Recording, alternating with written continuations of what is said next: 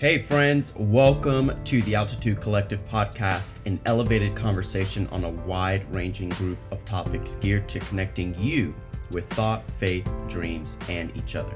I'm your host, Miko Seymour, and in each episode, I hope you feel a sense of fresh air, fun, and a deeper understanding that we are all in this together. So, I launched this podcast last week with the hope that it would make a small difference in the lives of listeners, and the response has actually been really, really overwhelming. I've gotten emails and texts and social media posts all about how you connected so much with Carissa's story and have picked up nuggets that you plan on using in your everyday life. Honestly, that is what it is all about for me. So, thank you so much for uh, listening to our first episode last week. On today's episode, I'm talking with Daniel Gray, a pastor turned evangelist, and in this conversation, Daniel walks us through the decision to leave a seemingly comfortable life, comfortable job where a paycheck was all but guaranteed to living a life preaching on the road. He's got a wife and two beautiful children, and that decision to go on the road was monumental. But before we get to our guest today, I want to begin the episode with something I've been thinking about lately neighboring. This past Tuesday, launch day for the Altitude Collective, actually, I got word from my neighbor in my building that there was a fire and people were being evacuated. Yep, like full on fire. Fire trucks and everything, ambulances, like literally everything. It turns out that an apartment on my floor caught on fire. No one was injured, which is really, really good. We're really thankful for that. Our stuff here in our apartment was all good. But the thing that I remember most about Tuesday was the fact that I've got some really good neighbors. It's interesting how the world can seem so dark and lost. Civility is shattered, rhetoric being hateful and divisive. But when you really drill down deep into your own locality, in situations like this, we've still got each other's backs. My neighbor, neighbors, I should say, kept me posted about what was going on at our building while I was at work trying to get home. They offered to get our cat and a slew of other small but significant offers. These acts were happening all over the place in my building. And I'm just really, really thankful for neighboring and neighboring well. Take a look around. Who's your neighbor? Who do you come into contact with every single day? Who can you help make their lives better? What small acts of kindness can you do? What phone call should you make? What text message should you send out? Let's neighbor well. We'll be right back. Well, hello, everybody. I am really, really excited for you to hear this conversation. Uh, my good friend Daniel Gray is with us today on the episode. Daniel, how are you doing? Hey, what's up, Miko? Man, I'm doing great. I'm excited to be here with you. Um, in case there are people who do not know who you are, why don't you take a moment and introduce yourself? Tell us all about you and what we need to know about you. Oh, man. Well, what do I say? Uh, I guess first and foremost, um, your good friend. We've uh, known each other now for quite a number of years and had yeah. the opportunity to work together. Um, I uh, worked in student ministry and young adult ministry for a number of years at a few different churches. And one of those churches uh, here in the Atlanta area, the Church at Chapel Hill over in Douglasville, where I first met you uh, and we got to work together for a few years, and uh, that was really awesome. So that's kind of my my backstory uh, of of ministry and and what I do now. My my uh, I guess role in ministry has recently changed. I'm no longer pastoring in a in a role in a local church, but I've now shifted my focus, so to speak, to traveling as an evangelist, as an itinerant speaker, and that's become really my focus right now in the season of my life is traveling and encouraging people in the body of Christ, encouraging people in church, uh, lots of youth stuff, camps, conferences, conventions, and so uh, yeah, that's kind of where I'm at right now. And it's really exciting. And my family and I are really enjoying this season. Yeah, awesome. Tell us about your family. I am married to a beautiful, bodacious woman uh, named Heather, and Heather is uh, an incredible, incredible wife to me. I mean, any any woman who would be forced into the role of being married to me. but but Heather does an amazing job, not just being my wife, but being the mother of our two children, who are the absolute joy of my life. So we have two kids. Zion is my son. He's five. He'll be six very soon. And Gracelyn wow. is my daughter. She's four and she will be five very soon. So we have two kids. They are 53 weeks apart. So wow. just a little over a year apart, a year and one week apart exactly. And, um, and God has been really good to us and we're enjoying life. Based on your social media, I've noticed that you've started to um, do a little grilling outside or smoking meats outside. Is that right? Oh yes, yes. I I became aware of this device called a Traeger. Okay, now a Traeger is a brand first of all, so there are other brands out there, but it's a it's a pellet smoker. So it's not a grill, but it's this. It's actually okay. electric. So unlike you know like a big green egg or other you know brands or kinds of smokers or grills, it, it it actually plugs into power and it has a it has this uh, device that pulls in these wood pellets. And so there's different flavors. You can use like uh, hickory or maple or apple and these wood pellets catch on fire and inside of this smoker they they you can set the temperature just like an electric oven. And so if you uh-huh. want to slow cook like ribs or pork shoulder or beef brisket i just felt the holy ghost and you can set it on a low temperature and you can actually just you know set it and forget it essentially. You can set the meat you can walk away you can go shopping and come back six hours later and open up this awesome device that god gave us and find yourself some awesome meat. And I have been using this over the past several weeks because I've never been much of a cook. You know, my wife is an incredible cook. Not only is she good at it, but she actually enjoys it. So yeah. God blessed me. But the fact that she enjoys it, I don't really have to cook much because she always has a plan and has things going on. But as I've started like putting meat on this grill, uh, this this pellet smoker, I mean, it's just gotten me so many brownie points with her. So I just, yeah. it makes it seem like I'm working really hard, but actually, you just put the meat on there and walk away and come back and it's done. So it's awesome. Yeah. That's awesome. That, yeah. I, I got to tell you, uh, we were hanging out with some friends last night, and um, Justin Timberlake was in town. He had a concert here on Wednesday night, and so uh, our friends were they were showing us their their videos and pictures of the concert, and they they actually were sitting extremely close uh, to the stage, and and so when I was watching the videos like JT comes out and you know he's doing his thing. And I just got just I don't know like flashes of wait a second why does Justin Timberlake look so much like Daniel Gray? And I just like I kept thinking about it. I kept telling people about it um you had an obsession though right with JT wait a minute wait a minute. Is this an is this an obsession that I somehow forgot about? Oh I know what I think I know what you're talking about. Uh, so first of all, let me just go back to what when you mentioned him, I was thinking to myself, oh no, he's going to say that there's resemblance there because for whatever reason, the past six months, I have heard people tell me people that I mean, random people have walked up to me and be like, "Has anyone ever told you?"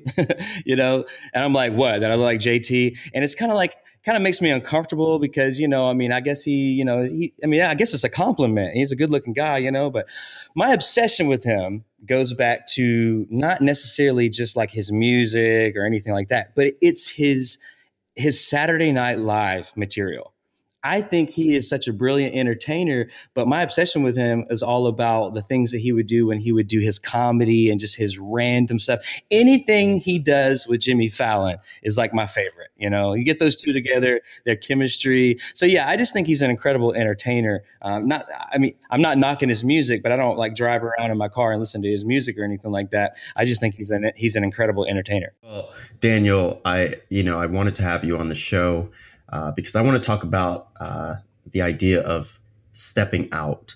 Uh, recently, and you you sort of mentioned this kind of in your intro. Uh, the ministry kind of took on a new um, kind of a new focus uh, within the last year, and um, I want to kind of walk through your decision making on that, and and what that what that means even right now for you and your family, what that means for for the future. But before we get into that, um, I love your story of how you came to know Jesus. Um, maybe tell the listeners a brief uh, snippet of uh, of that story. Yeah, absolutely, and I'll do my best to kind of give the Reader's Digest version of that, if you will. Yeah. I uh, early on, maybe 13 years old, I really started dabbling in drugs. I mean, that that young, uh, marijuana and and wanting to get into alcohol, and I was just kind of what you would call or refer to, I guess, as a troubled teenager.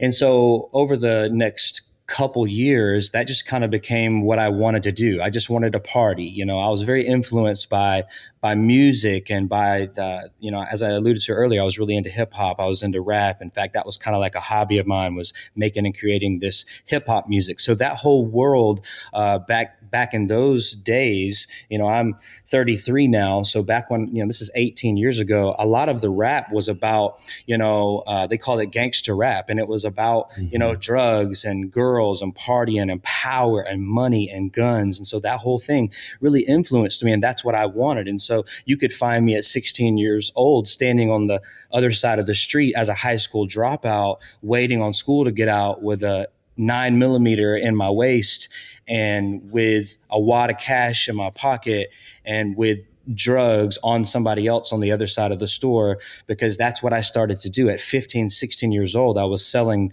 drugs. I was you know I dropped out of high school because I realized I could make enough money on the street just to just to party and just to pay somebody rent to let me live at their house. And and and that was kind of like the the direction that my life was headed in. I I was just completely into partying and drugs and alcohol and man, through all that, my decisions led to a lot of drama and um, a lot of trouble with police. And long story short, I, after going to, uh, you know, jail a, a couple times, I, I, was incarcerated for the very first time actually when I was 15. I just turned 15 years old for a, a list of crimes that I that I that I got arrested for. Uh, everything from vandalism to grand larceny to uh, you know public drunkenness. I mean, my life just really started spinning out of control. Uh, but one night I left a party. Um, I was intoxicated and I'd been up all night. It was, uh, you know, drugs, al- you know, alcohol, pills.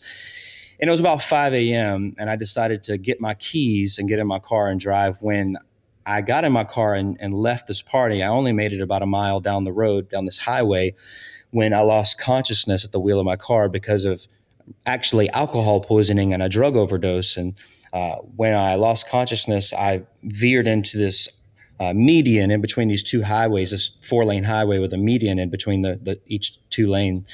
And uh, I, my car flipped several times. I landed in a ditch next to this small creek. And uh, when the paramedics arrived at the scene of my accident and they began to try to get me out of my car, one of them noticed that I stopped breathing. They checked my pulse and they noticed that my pulse was gone.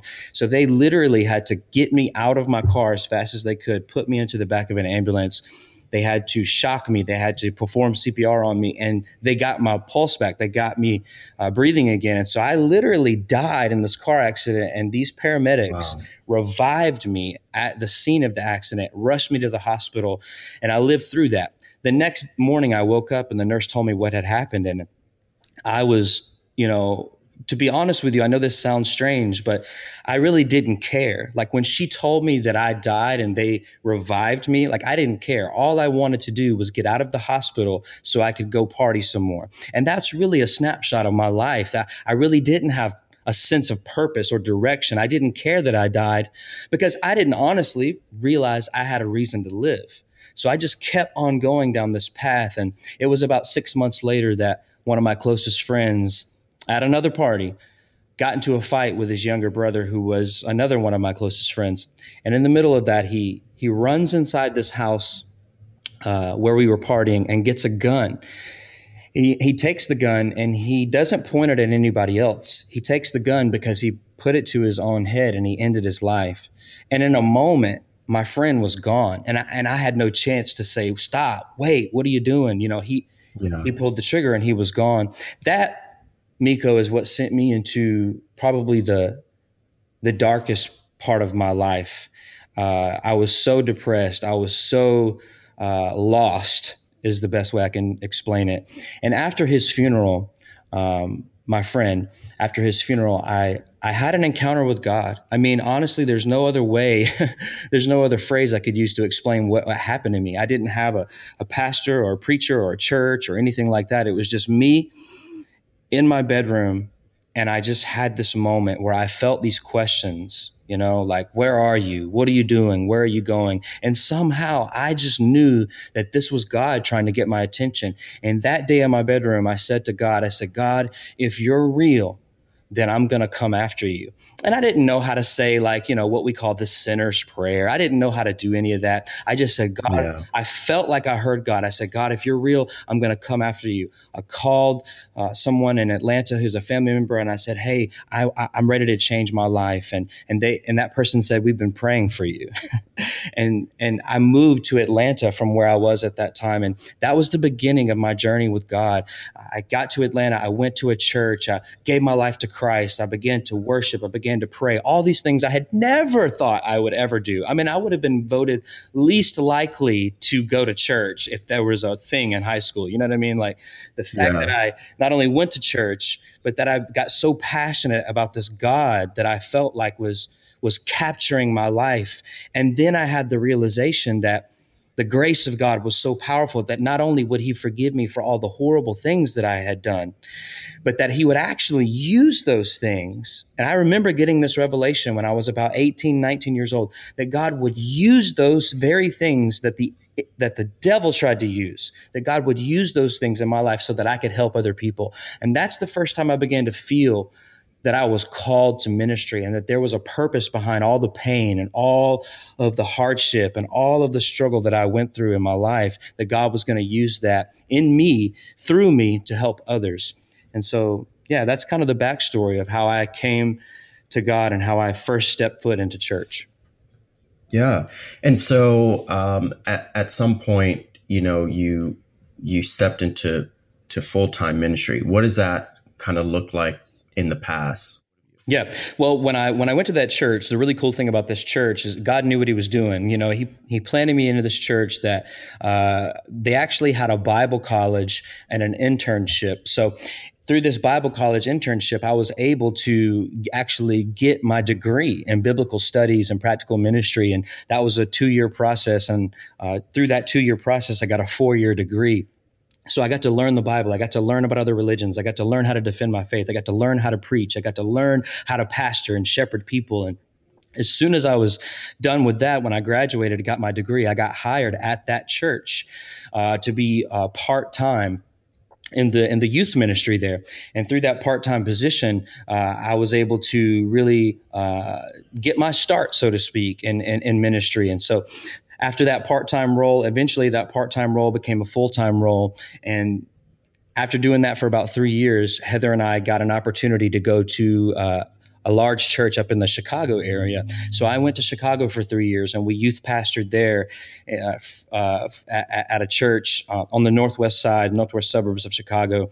And then after that three year uh, period um, my wife got pregnant with our first child, and we uh, felt in our heart it was time to come back to Atlanta. And that's when we came back and we landed at uh, the Church of Chapel Hill, where I first met you, and where I first met your wife Simone, mm. and where I met mm. so many of my close friends uh, in my life today. And so we went through three years of student ministry at the Church of Chapel Hill, leading this large, thriving, growing student ministry, largely in due to your leadership and your service and all the things that you had done before I even got there, then you and I being able to work together and having a I can't believe sometimes, bro, we had a we had a staff. Like there was yeah. there was like I mean, what youth pastor gets a staff? Like we had yeah. we had four people like on staff mm-hmm. and, and, eventually mm-hmm. we had six, you know. Mm-hmm. I mean mm-hmm. that that's crazy to me. So we had such an incredible time uh, serving in the student ministry there.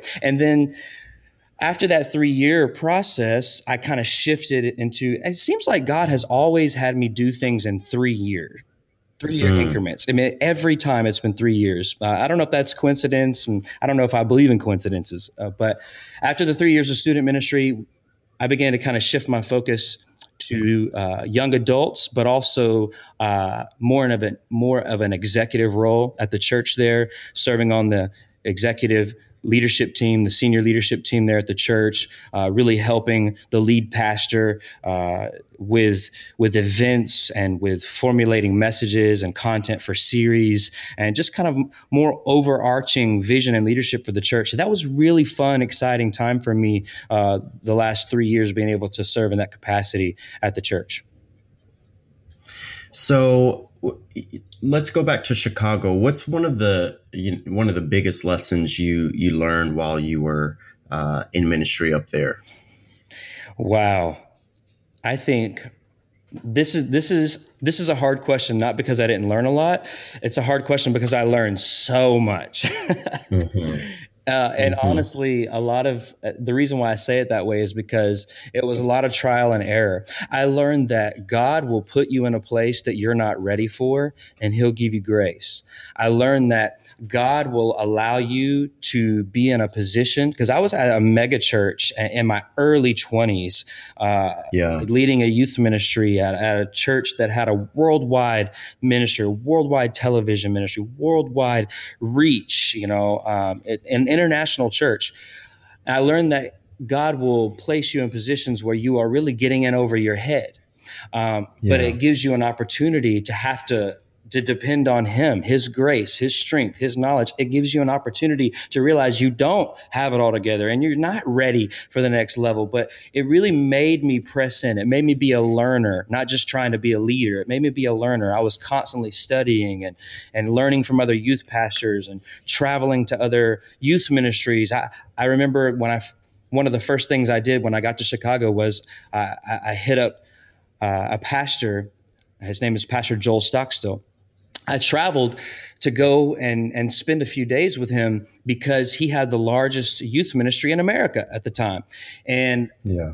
You know, when I got to this mega church, I, I, I thought, well, I, I need to go learn from somebody who knows what they're doing because I don't know what I'm doing, you know?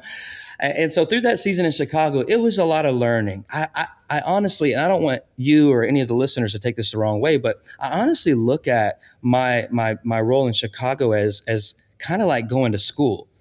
You know, I, sure. I, I, I got a degree and all of that, but then when I went to Chicago for that three year period of pastoring this youth ministry, I look back now and I realize it was it was God's training ground for me.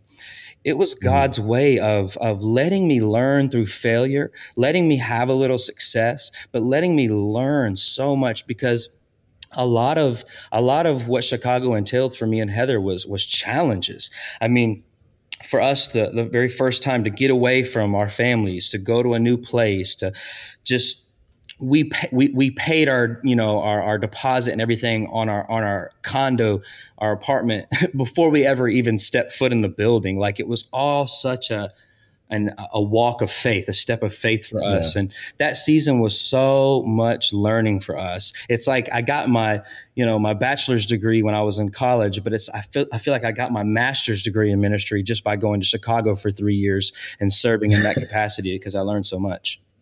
Yeah. Now you were talking about how things kind of happened to you, you know, in threes, and I'm wondering in those transitions that you've had. Um, was it difficult to transition in and out um, in these different seasons for you? I, I honestly think the best way I can answer that question is for me, no. For Heather, yes. Okay. Because I my personality is I love change. I, I, I get bored very easily. Um, I'm very random, abstract. You know, you know that about me. yeah. I'm very all over the place. I'm very let's go to the next thing. Like, what are we waiting for? You know, that's just who I am. Sometimes to a fault where I annoy others, and I'm very cognizant of that. But for me, my transitions have been really easy. Uh, to transition, my my first transition in ministry to go from the youth ministry where I got my start to Chicago was the most exciting thing I had ever done. I remember finding this opportunity in Chicago and, and mentioning it to Heather and her telling me, absolutely not. You are crazy. You have lost your mind. I am not going to Chicago. that is ridiculous, you know? And, and, and a few days after that, she walked into, the, she walks into the living room and I'm in there like studying and preparing for something. And, and the, my my background on my laptop, you know, the background was a, a, city was a was a picture of the city of Chicago, and she walked by and goes, "Are you kidding me right now? Get that off of your background. You don't need that. We're not going there. Just give it up." And uh, you know, she said, "I am never going to Chicago." Here's a little hint: never say never. okay? Yeah, because it was right. Because uh, it was only a few days later she came to me and she said, "Hey." I feel like God spoke to me this morning as I was praying and said, don't say no because what if I'm calling you there? And so she kind of had a shift and uh, and she felt like let's go for it. And here's what's funny: once we got to Chicago and we and we did three years of of hard work and new relationships and serving in this church that we absolutely fell in love with. When I when we found out we were pregnant and I felt like it's time to go back to Georgia, Heather was like, Absolutely not. We're not leaving. I love Chicago. I love the city. I love the food. Oh my gosh, I love Magnificent Avenue. I love, you know, she was like, I'm never going back. And uh, it was just kind of the same scenario. But me, yeah. I was excited. I'm like, let's get out of here. Let's go back. It's going to be awesome. Yeah. I could smell the Georgia pine trees. I could feel the warmth of the sun on the golf course. You know, I was ready to go back to uh-huh. Georgia and she was not. But uh, so I guess to answer your question, my transitions, for the most part, for me, are are are are, are pretty easy, maybe compared to uh, you know others, because it's just my personality. I love to change. I love to shift. Yeah. Okay. Heather, not so much. I got you. um, okay, so now you've transitioned into what would you call it? Full-time traveling ministry? And uh, and and and how did you come to that decision? Yeah. Well as far as what you would call it i would say i'm an evangelist. In the truest okay. most simplest way to explain it i am an evangelist. When i became a christian and i took a spiritual gifts profile test which for all the listeners if you've never taken one of these, please do it because it is so helpful mm-hmm. and enlightening. There's a lot of personality tests out there that you can do online and they're really cool, but there's something about taking a spiritual gifts profile or a spiritual gifts assessment because it takes all of the spiritual gifts and it, and it helps you kind of like a personality test it helps you find what is it you know when you come into a relationship with god and, and the holy spirit what spiritual giftings do you have well i remember when i took mm-hmm. that test for the very first time um, a long time ago evangelism was not only was it the highest gift for me but it was it was so high it couldn't get any higher. Like every question in the test that had something to do uh, with with with you know if you answered it this way on the abcd or whatever you know on the multiple choice it would it would hit evangelism. Well evangelism was as as as high as it could go. So i've always known that that was what god had had really called me to. And, and i guess that makes sense doesn't it? That you mm-hmm. know with with with my whole thing of how transitions have been easy for me that you know I, I, I, I like to change scenery. I like to go to new places. Yeah. i like to see new people. I, as an evangelist that's kind of what you're called to. You're called to to go to those who are lost. Well usually in church world in the body of christ if you're going to the lost if you're going to to people who don't know him usually you're going outside of your norm you're going outside of your environment.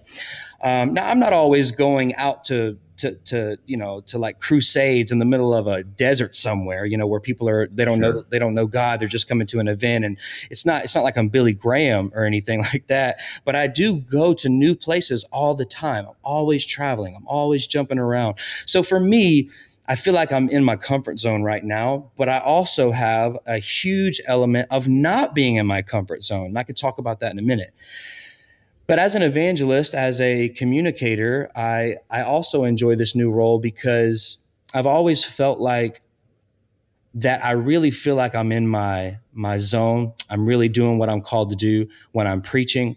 And when I'm praying for people at an altar, when they've decided to come and, and receive prayer or make a spiritual commitment to give their lives to Christ, I've always felt like I'm in my flow, like I'm in my zone more than any other time when I'm ministering. And when I say ministering, I mean preaching and praying for people and counseling people. I, I've always felt like that's my flow, that's my zone. So I've gotten to the place in my in my I guess you would say calling or career where I've now I now have the ability that I can sustain that just in focusing on that.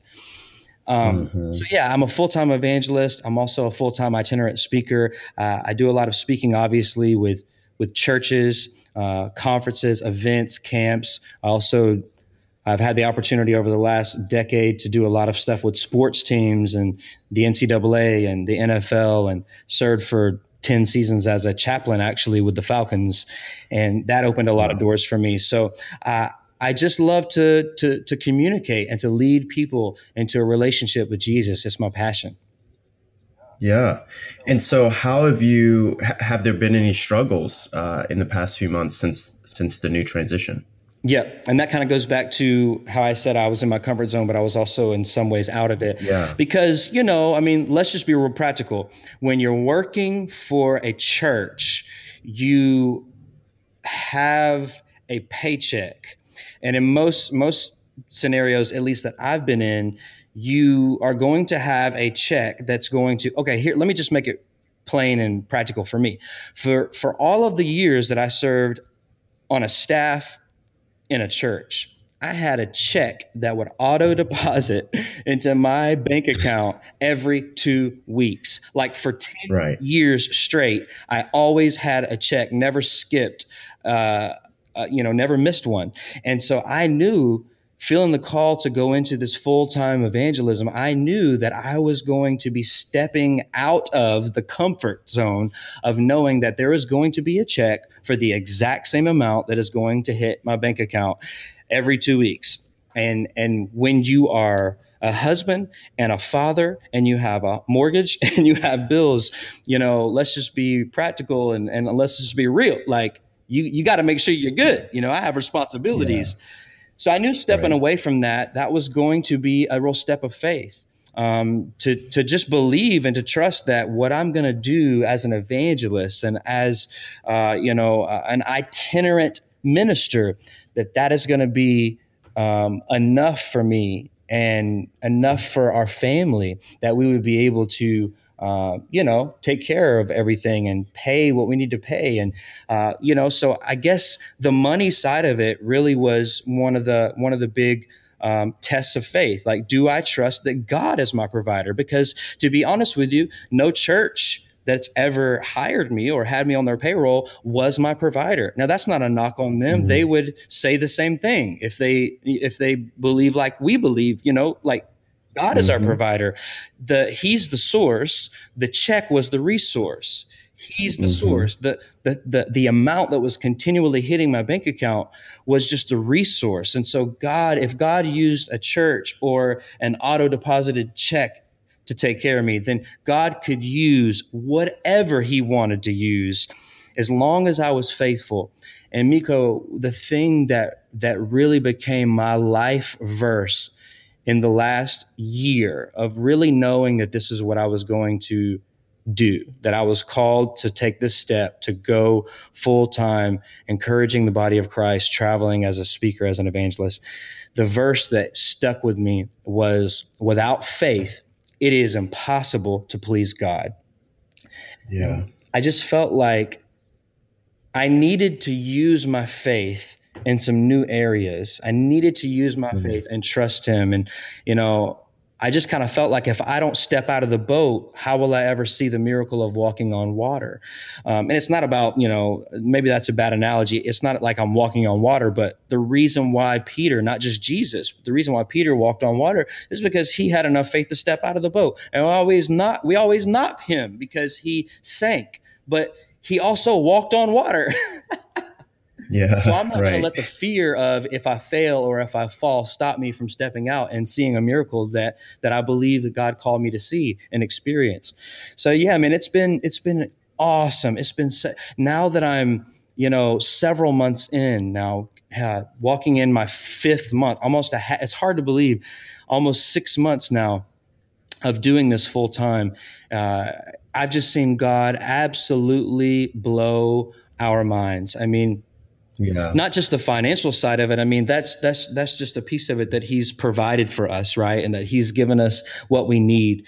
Uh, it's not about that. It's about the opportunities. It's about the open doors. It's about the little things i think the little hints the little hints that god sends me the little secrets that he whispers in my ear to remind me that he is that he's pleased by my faith that I have stepped yeah. out and I made him smile. I made him happy as my father.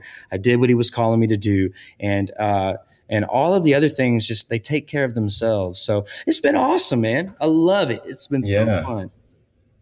Yeah, I love the idea. Um, just to go back a little bit, where you said I, I just needed to I need to exercise my faith, kind of in in some new ways. I love that idea. I think um, it's it's interesting. I I view that you know from a leadership standpoint, especially in the in the uh, in the church world, where you know we get so comfortable, kind of doing the same old, same old, mm. um, dream, still dreaming about what can be, but only doing the same things that we have been doing. Um, can you elaborate a little bit on what that looks like? Uh, you know, exercising your faith in new ways. Why why did you feel that prompting in the first place?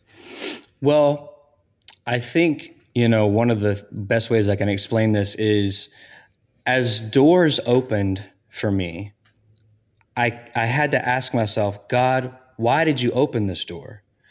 and right. the more the more doors that opened in a specific area the more I need to ask God, why are you opening these doors?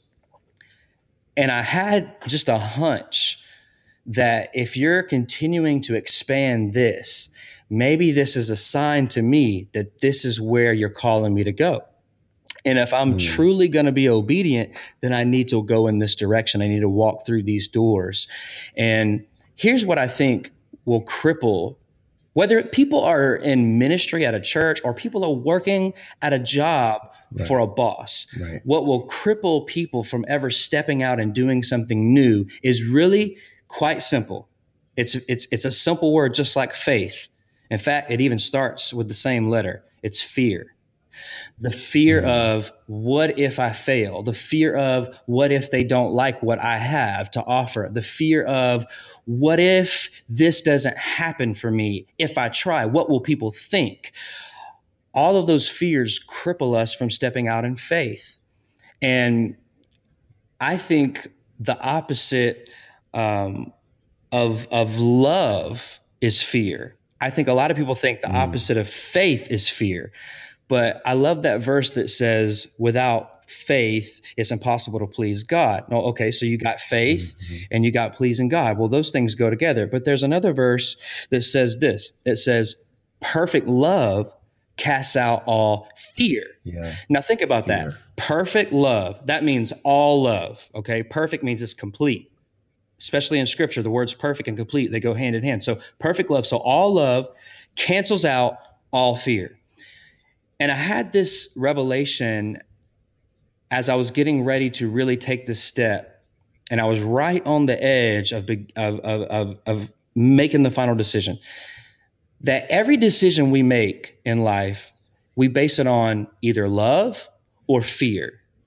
And I made a decision. I'm not going to base my decisions in life on the fears of what won't happen or what if this doesn't work or or or what if I don't measure up or what if I can't provide? I'm going to make my decisions based on love. So here's my encouragement to any of the listeners who want to really take something away from what I've learned just this past year is this base your decisions on what you're going to do, where you're going to go, what you're going to say, what role you're going to serve in, what what job you're going to take, what creatives uh, what creatives want to do but they're not doing, you know, those those those dreams, those ideas don't let the fear of what if I fail keep you where you are.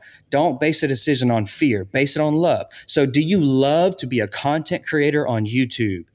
then base your decision right. on the love for your passion and for what you really want to do, not on the fear of what if my boss hates me for making this decision? You know, what if they never forgive me? What if I don't, you know, make enough money? Listen, you got you got to make your decision Base your decision on the love that you have for God, the love that you have for the passions that are in your heart, the love that you have for the people that you want to serve, not on the fear of what won't happen. The reason why there are gifted men and women in corporate America sitting in the same chair, in the same desk in the same office or the same cubicle and they've been there for 20 years is not because they don't have more to offer. It's just because there's a fear that keeps them there rather than the love. Maybe let's just think about the secretary in, in, in corporate America that sits in the same desk in the same, and maybe she loves her job. And if she loves her job and, and, and that's what her passion is, that's great. But there are some that I really believe that are like me that you've been sitting in a place in a season for a purpose, but God began to shift something in you and you have this idea, this passion. Then you have a decision to make. Am I going to stay here because people will hate me if I try this? Maybe, maybe that secretary sitting in that desk has a passion to start a clothing line.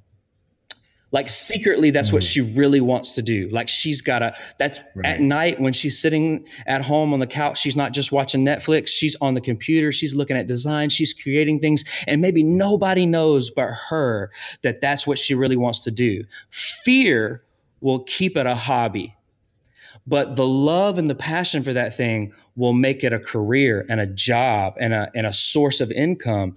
But you got to be you got to be willing to take a step of faith and say because i love this thing so much i'm going to trust that it's going to be a source for me. And and you've heard me say this and i'll share this part and i'll shut up. I think i think another thing that that that will really help people is is understanding that in different seasons of your life you have vocation and avocation a vocation right. is what pays you and avocation is what you enjoy. It's like a hobby. And what I've tried to do is if I have a vocation that's paying me, what what avocations do I have that I want to pay me as well? That I want to become a, a, mm. a resource for me. And so for, for, for a long time, my, my, my vocation was a youth pastor.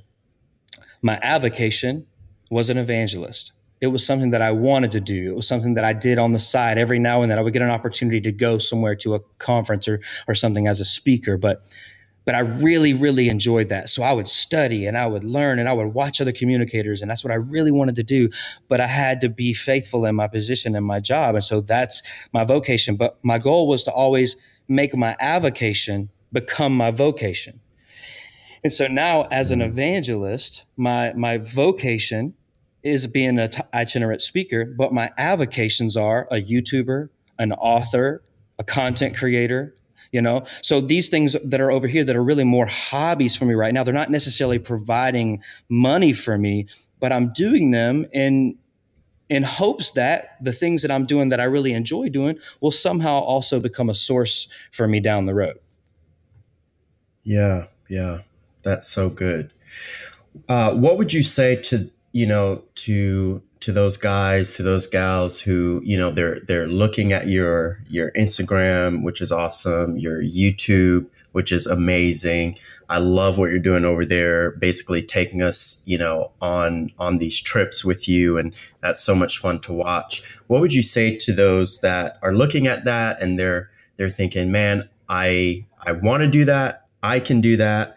Daniel Gray is living his best life right now um, I'm going to step into that, you know, tomorrow. I'm, I'm, I'm going to, I'm going to go ahead and be Daniel Gray. What would you say to, to that person? Well, first of all, social media is a highlight reel and let's not forget that. So, uh, you know, what you see on YouTube, what you see on Instagram is, is going to be for the most part, what we want everybody to see. It's not going to be, you know yeah. the the two weeks that i'm sitting at home with nowhere to preach you know and and and, and i'm and i'm mm-hmm. kind of mm-hmm. like figuring out what do i do with my life you know like that doesn't get a vlog necessarily maybe it should maybe i should do that uh, but I, I guess that's my first thing is like anybody's social media, you're, you're just seeing their good side. You're just seeing the highlights, and a lot of times we we we we we don't really know what it takes to be that person. I'm not even speaking about myself at all. Yeah. I'm saying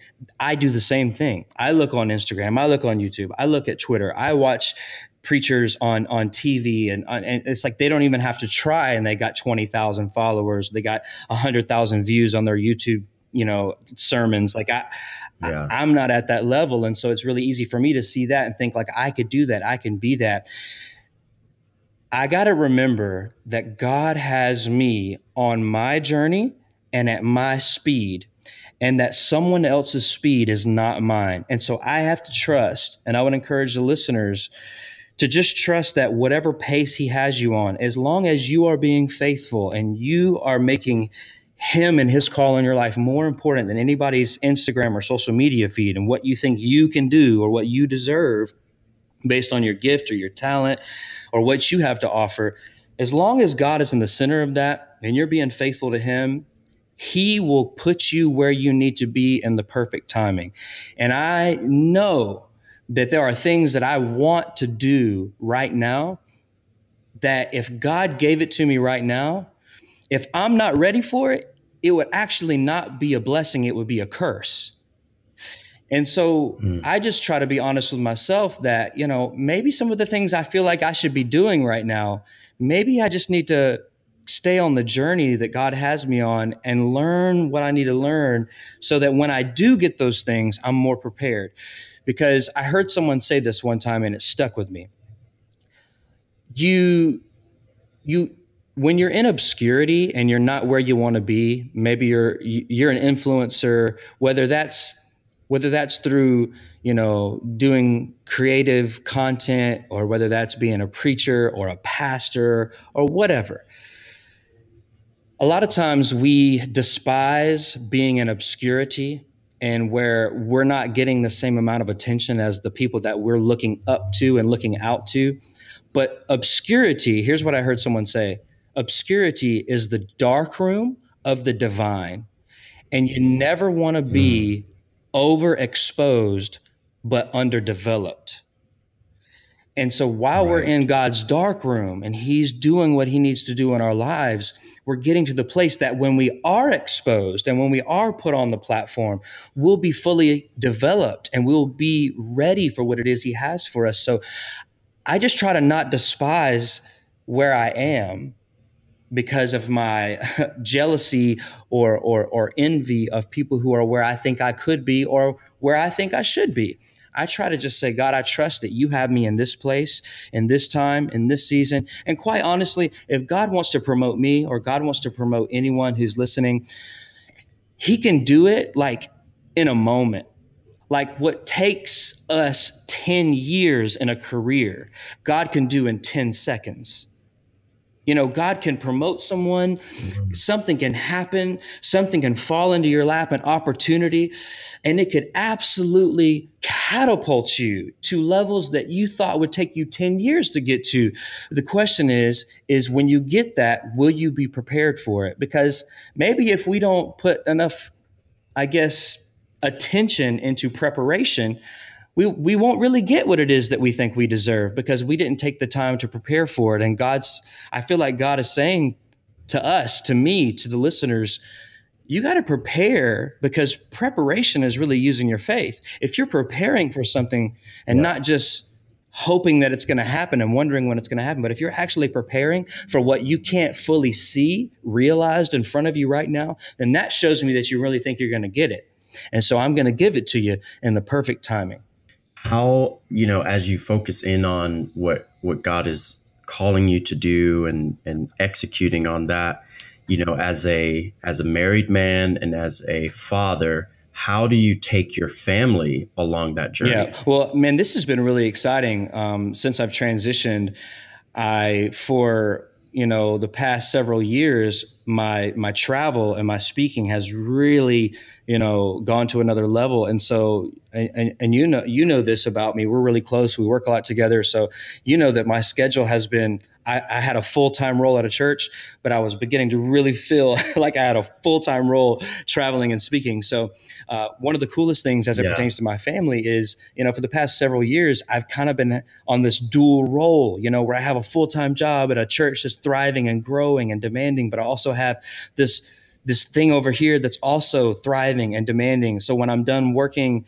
uh, you know, the four or five days a week at the church, and then I got the weekend, then I get on a plane and I go fly somewhere and I'm speaking for two days and I come back and I don't really have a day off with my family because I'm going right back to the office, you know, on Monday. Well, now what I've really enjoyed is is that contrary to what maybe some people on the outside would think about me being a full-time evangelist i actually have more time with my family now uh, because not all the trips that i'm doing require me to be away for an extended period of time uh, several of the several of the mm-hmm. events that i do every month are just going somewhere for a couple days and coming home and then when i'm home for three or four days at a time i can i can really work my own schedule and i can spend more i can take zion to school i can pick up graceland from school i can take my little girl on a daddy daughter yeah. date in the middle of the day on a wednesday afternoon like it's been so exciting for us that i've had more time with my family because I've been so busy. I've been working so hard the past several years trying to do two things at once. And now that I have focused on this one arena, this one role, um, I've, I've had a lot more time with my fam. So Heather rarely travels with me when I go to minister somewhere but there are there are certain things that she'll be able to go with me on, and that's really fun um, as well. I think my kids have been really blessed though that I get more time with them even in the mornings you know? If i want to uh, I, I could i could take a day off without having to ask for it you know? Because i'm my own boss now. Yeah. So that's got its pluses and its cons because right. i also have to be my own motivator. I also have to make sure that i don't procrastinate because i don't like I have to answer to myself, you know, and so that takes discipline. Uh, but man, it's been such a blessing for me and my family just to have more time together and uh, be able to, you know, go out and, and, watch a movie in the middle of the day if we want. And it's just been awesome. It's been a lot of fun. And what, what's really cool uh, is we're actually going, as I alluded to earlier in the beginning of our talk, I'm going to be going to Florida for for a, for a vacation, but we actually go get a condo for for four weeks on the beach. It's amazing. And through that through that mm-hmm. four week process, that four week uh, time period, I have like five or six days when I first arrive where I unplug. I'm not doing anything. I'm just vacation mode, you know. But then after that, yeah. while we're still there for another three weeks, I'm I'm traveling a lot. That's my busy season of the year. So I'll right. I'll travel a lot, and more more than any other time during the year, the summer is when I'm I'm gone for four or five, six, seven days at a time, and I'll come home for a day or two, and I'm gone again. So that's the hardest time for the family is when I'm gone for long periods of time, and when I do come home, I got to go go away again. But that's kind of why we schedule yeah. the Florida thing, the beach thing for four weeks in the summer because it's easier for the kids when they've got a beach and they got the ocean, they got the sand, you know. And then right. not only my wife, but uh, my wife's parents and and uh, so so my in laws are there. So it just makes it a little easier on the family. So that's really exciting. We're we're really excited mm-hmm. to be able mm-hmm. to have the opportunity, the blessing to be able to go down there for a month. Yeah, it's awesome. So we, we only have a few more moments together, and I really appreciate uh, everything that you've you've kind of you've said uh, so far in the episode. It's just been so good. I'm sitting here just taking so many notes, just so good. Um, but I want to know what's beautiful in your world right now. What's beautiful? Well, the sun actually just came out, Miko so I know I know it was dreary, you know, and kind of rainy, but the sun came out, and so that's really beautiful. Another thing that's, uh, in all seriousness, what's really beautiful in my world is with this new role. Uh, I I I'm loving just doing some things for fun. So you mentioned my my YouTube channel, my vlog earlier. Um, I've had such a blast just creating some things and and really I'm just doing it because I want to be creative. Yeah. You know what I mean? Now, I say that because there are some things that I'm doing now that uh, over the past several years I've wanted to do, but I just haven't had the time, you know? Okay. And so I hope I'm answering this question okay. Because someone asked me recently, they didn't ask it in the same wording of what's beautiful, but they said, Hey, what's what's something you're just having fun with right now?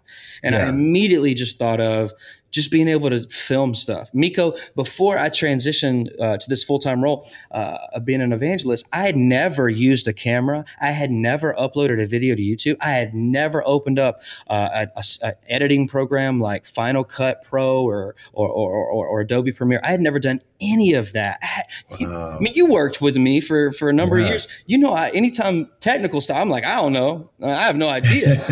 I don't know any of that stuff. So I think what's been beautiful for me uh, recently is me just getting to learn some new stuff, to try some new right. things, to research camera equipment, to research how to edit, to, to learn how to create something. I, have just had a blast doing that. I'm not so much a, an artist when it comes to like, I've never been able to sit down with a pencil and some, and some markers and like create this beautiful portrait. I, I'm not that kind of an artist, but I love creating stories. I mean, I'm a communicator, I'm a preacher future, you know? Um, right. And I think a lot of the things that I'm really passionate about they all speak to the same thing and that's a really powerful point for people to take is that you you will find that you you don't just have to be locked into one thing when you find what you're passionate about you'll realize that most of the things that you do that you're really good at they kind of focus around one thing for me it's a communication I'm a communicator. So whether I'm mm-hmm. communicating through a sermon or communicating through a leadership talk or communicating on a podcast with you or communicating by creating a story on a video showing what I did for 3 days as I was flying to a city and coming back, I just love I just love to communicate and that's been really beautiful for me. It's just to be creative and create things. I love it. I love it. Final question, if you had 1 minute to address the world, all right. Every single person on the planet, we're p- paying attention to you. No distractions. It's just you and the world. What would you say? Wow, that's a really powerful question. I think I would say this. I would say the most important thing in your life is your relationship with Jesus Christ. I would say that no matter what you've been through, no matter what you've heard from other people, seek it out for yourself. Don't just watch social media feeds and news feeds. Go seek out what you need to find about Jesus. If you don't believe in God, go find out for yourself if he's real or not. If you don't believe in the Christian faith, if you're uh, unsure of that, how much research have you done? I want to encourage the entire world, if I have their ear, to find out for themselves that Jesus Christ really was on this planet, that he really was the Son of God, and that he really did die for you so that you could place faith in him because he didn't just die for you. He was resurrected for you so that you could have eternal life and not just eternal life so that you could live on forever, but also abundant life while you're here on earth. So that's my one minute speech. And let me explain why I said that, Miko, because I think it'll make more sense. When I felt God get my attention, after my friend had committed suicide and God got my attention, I was an unbeliever. Like, I didn't believe in God. And if there was a God, I really didn't care. But I somehow knew that God was trying to get my attention, right? When I changed my life and I moved and I began to go to church, I was the guy who was really skeptical and I needed to find out for myself why I was going to believe what I felt was the truth now. And so, even though I felt like I had an encounter with God and I said, you know, I'm going to begin to walk this journey, I still wanted to learn for myself. So, that's why I would say that to the entire world because there's a lot of there's a lot of there's only one truth, right? But there's a lot of opinions and there's a lot of thoughts and there's a lot of, you know, sects of religion and Christianity and, you know, what's more important right now in the body of Christ. I just think people in general need to find for themselves, search for themselves what they believe. So that's why I would say it that way. I've always felt like, yeah. you know, even in Bible college, one of our teachers asked us one day, they said, if you could communicate one thing to the entire world, similar to the question you just asked me, what would it be and what would you do? And i said i would put up a giant screen so big because she said no no no uh, no limitations unlimited resources. I said i would put these giant screens all over the planet and everybody would have the ability to hear uh, as well. Whether it didn't matter if they had some kind of limitation they were blind they were deaf everybody would be able to experience this message. And it would be a message not only that jesus died for your sins and that you should give your life to him so that you could live your life abundantly on earth and eternally in heaven. But also, it would show the proof and the evidence of what Jesus was, who he was, and what he did for us so that you would have the absolute facts and you would know that this was what was the truth and that you should you should believe that because one of the most powerful things for me, and I'm done, was when I went to Bible college, we took a class called apologetics. And in that class, which is, if you don't know, apologetics comes from a word that is apologia, which really is the defense of your faith. And in that class, we learned about all major religions, and we also studied in depth the, the proof and the evidence, archaeological, uh, historical evidence of the Bible Old Testament and New Testament, and also the fact that Jesus was a real person, that he actually died and rose again.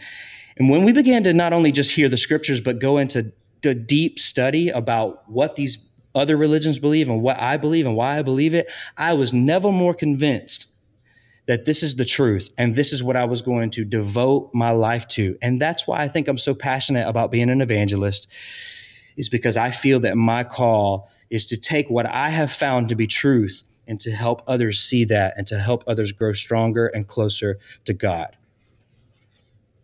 Amen. Hallelujah. Amen. well, Daniel, just you know, real quick, I wanted to wanted to encourage you.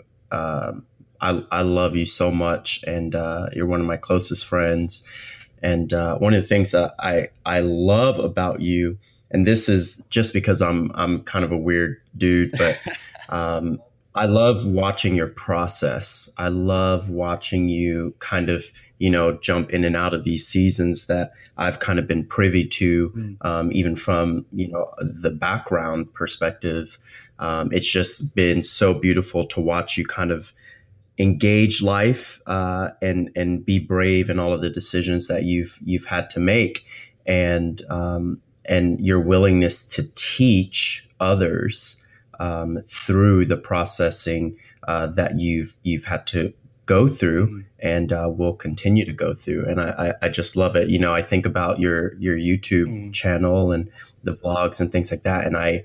You know, when I watch it, you know, I I, I have a unique perspective. You know, mm-hmm. um, mm-hmm. yep where I, you know, I know kind of background things to, to what's going on in, in those scenes, but watching you kind of live that stuff out, watching you preach on stage and, and live fully in that calling that the Lord has for you is so inspiring. It's so inspiring for me. And I'm sure so inspiring for so many people that are, that are watching, uh, you know, or taking part of that, that content that you're putting out there. So I just want to thank you so much for, coming on the show today and investing in um, not only myself but in the listeners. And um, again i just I, I, love you so so very much my friend. Man you know that means the world to me. I love you too man. I, I think the world of you you're an incredible friend. You're an incredible thinker.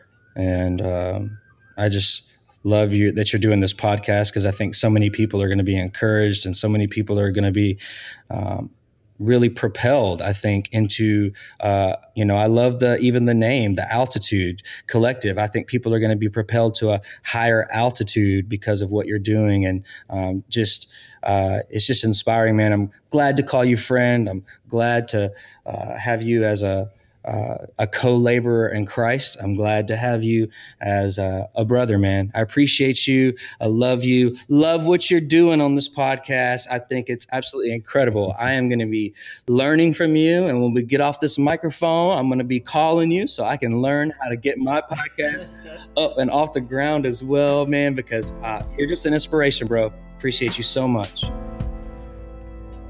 All right, that's it for this week's episode. I hope you really enjoyed this time with Pastor Daniel. Next week, I'll be back with another really great conversation. And while you wait for that episode, do me a favor and subscribe and rate and leave a comment on whatever platform you listen to the Altitude Collective. Your feedback helps get this podcast heard by others and allows me to connect with you. If you'd like the links or other information that we may have shared in this week's podcast, you can find all of it in the show notes for absolutely free. There is no charge. Be sure to share this episode with all of your besties, all of your best friends, all of the people that you love, every single person that you feel could get something out of today's show. And finally, make sure you're taking every opportunity to elevate the conversation by reaching a higher altitude. We'll talk soon.